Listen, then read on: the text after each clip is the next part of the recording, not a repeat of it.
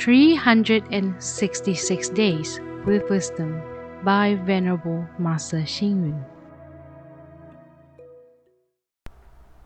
December 8th. If we have compassion and wisdom, wondrous existence can be transcended to real emptiness. If we show consideration to society and others, real emptiness will bring wondrous existence. It is dependent origination if we use two words to express the truth of the Buddha Dharma. It is emptiness if we use one word to show it.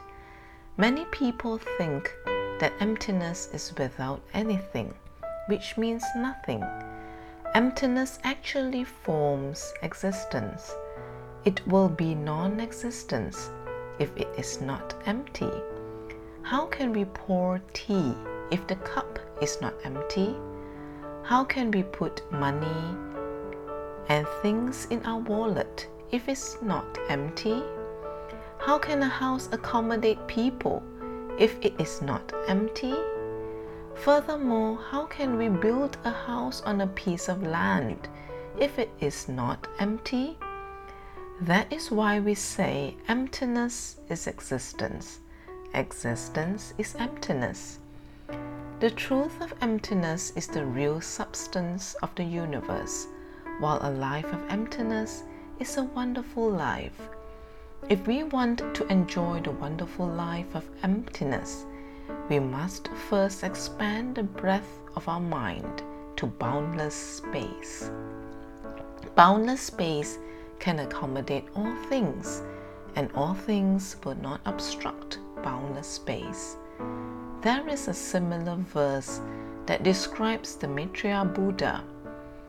How many matters in the world can a big belly accommodate? A smiling face laughs through the sadness of the worlds past and present.